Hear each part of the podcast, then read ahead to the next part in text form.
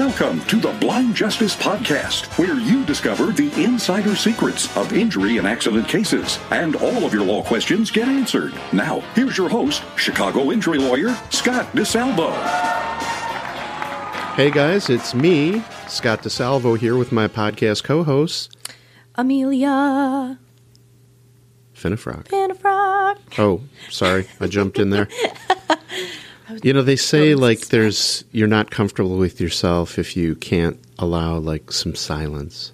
Hmm. And I'm the guy who always jumps in and fills it with Me too. I am the same way. Yeah. I hate being quiet. I Yeah, always feel the I- need to stuff words. I'm sure it says there. something terrible about us, maybe. I don't No, know. I don't know. I think maybe I think that's a mark of like a good conversationalist. Like you always want to make sure conversation's flowing and that the other person has something to. I mean, have you ever had a conversation with someone that you ask them a question, they they give you the one word answers? Like that's my worst nightmare. I feel like I don't know what to do with myself when you ask someone a question like, "Hey Scott, what did you do yesterday?" Nothing, and then there's just silence.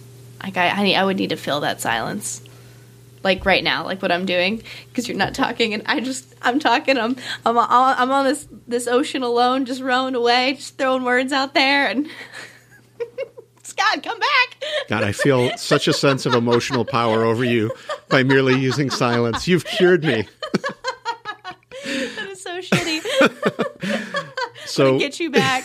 I'm gonna get you revenge, back, Scott. revenge. Find someone else to ask your questions. so we're doing um, our our standard deal here, folks. We we get some questions in now and again that that folks submit, um, and they want their questions answered on the podcast, and so we're um, that's what we do. So the questions we get here, you know, the idea is that like there's a finite number of questions, and a lot of them are are pretty similar. And so what we do is we answer them on the podcast because maybe you'll listen to it and it'll give you some information that you needed about your circumstance. And if you don't, well, you still learn something. Um, the other thing is, I've been mentioning at the last few podcasts. I created um, a couple of free quizzes on my website that answer the overwhelmingly two most common questions I get on injury cases. Is my case, is this a good case? And the other question is, what's my case worth, right? And so these are not generic three question quizzes. They're very elaborate. I really put, put a lot of time and thought into them. And you can ask them for free. You don't even have to swap your uh, email address or name or anything. You just go on there and use them. And of course, they're informational only. You know, they don't substitute the advice of an attorney. But you can get them on my website at www.desalvolaw forward slash injury quiz and www. www.desalvolaw.com forward slash case worth. So it's forward slash injury quiz forward slash case worth. And um, they're pretty elaborate, so they'll take you a few minutes to do. But again, uh, free for you. Hope you avail yourself of them. Um, so I guess this one, today's question involves um, an older guy who took a fall at a store or something. Amelia, you want to take it away? Or like I could read it. You should see Amelia right now. We've got to do a video podcast. She was almost starting to mime. Uh, Her desire is so to communicate is so strong that even when she was giving me the silent treatment, she was almost miming. It was- Exactly. I was trying so hard to get you back, but I, I couldn't. I could not talk. So there's my oh, self control my. for you. Okay. my dad is an older guy with some medical conditions. I took him to the grocery store, and he tripped over water pipes that were exposed in an area near the front door where they had trees and shrubs planted. Since he's an older guy, he got hurt pretty bad in the fall. Would that be considered a good case? So, um, premises liability or fall down cases, it's the same caveat I always give. They are not always easy cases. They are often difficult cases, and the reason why is anytime you fall, the defendant always has the built in excuse of, well, why weren't you looking where you were going? Right? So if there's something that makes you fall, presumably if you're paying enough attention, you'll be able to see it. Right. Now we know that that's ridiculous, That right? is- yeah, if you if you go into a store, the store is specifically designed to get you to look at their signs and look at their products, Right. right? Yeah. Not stare at your feet Nope. Mm-hmm. if there's a water puddle, right? So it sounds like he probably fell outside I'm going to guess the water pipes are probably to water trees and shrubs. Right, And if maybe. the pipes are sticking up near the ground uh, or, or near surface level, my guess is that they're supposed to be covered with dirt or mulch or something, so people can walk on them and not trip over the pipes. Yeah, that sounds suspicious. Like I, I Yeah. So, I mean, a problem. instinct wise, I would say that this is definitely a case that bears investigating.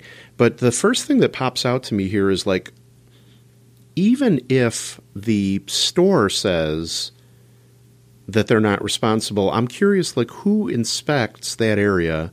Do they have like a Right. gardener or landscaper that Right. makes sure the plants are healthy, or do they do mm-hmm. that themselves? Right. So my point is like a big thing that you do in these cases figure out who owns the property, who maintains the property, Sure. who's done any work on the property. Mm-hmm. So for example, I've got a case in suit now where we initially sued like four different companies Wow. for work done on a parking lot and then 3 of them were able to show that they weren't there.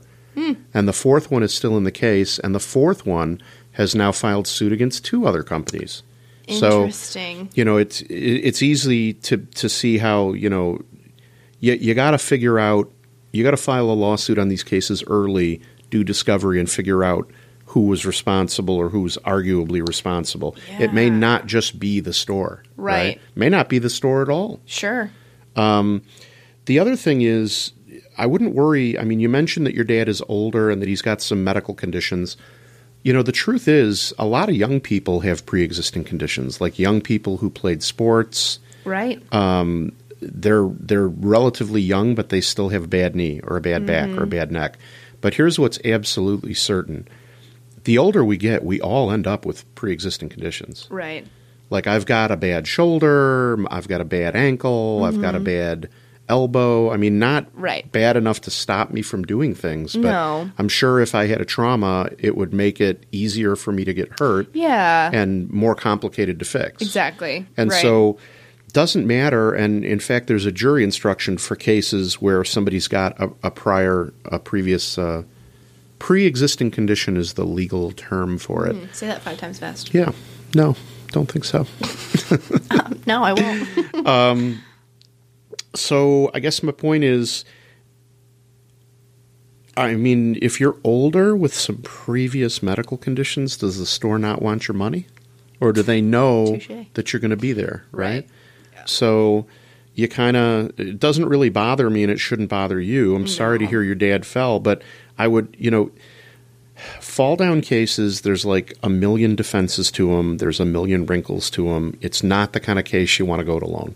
I would definitely talk to a lawyer, get a lawyer involved and um, obviously if you have any questions for me and want to give me some more details, I'm happy to answer your questions um, whether whether you have a case or not, or whether you decide to hire somebody else or not. right. Um, you can always reach me at 888 HURT 318.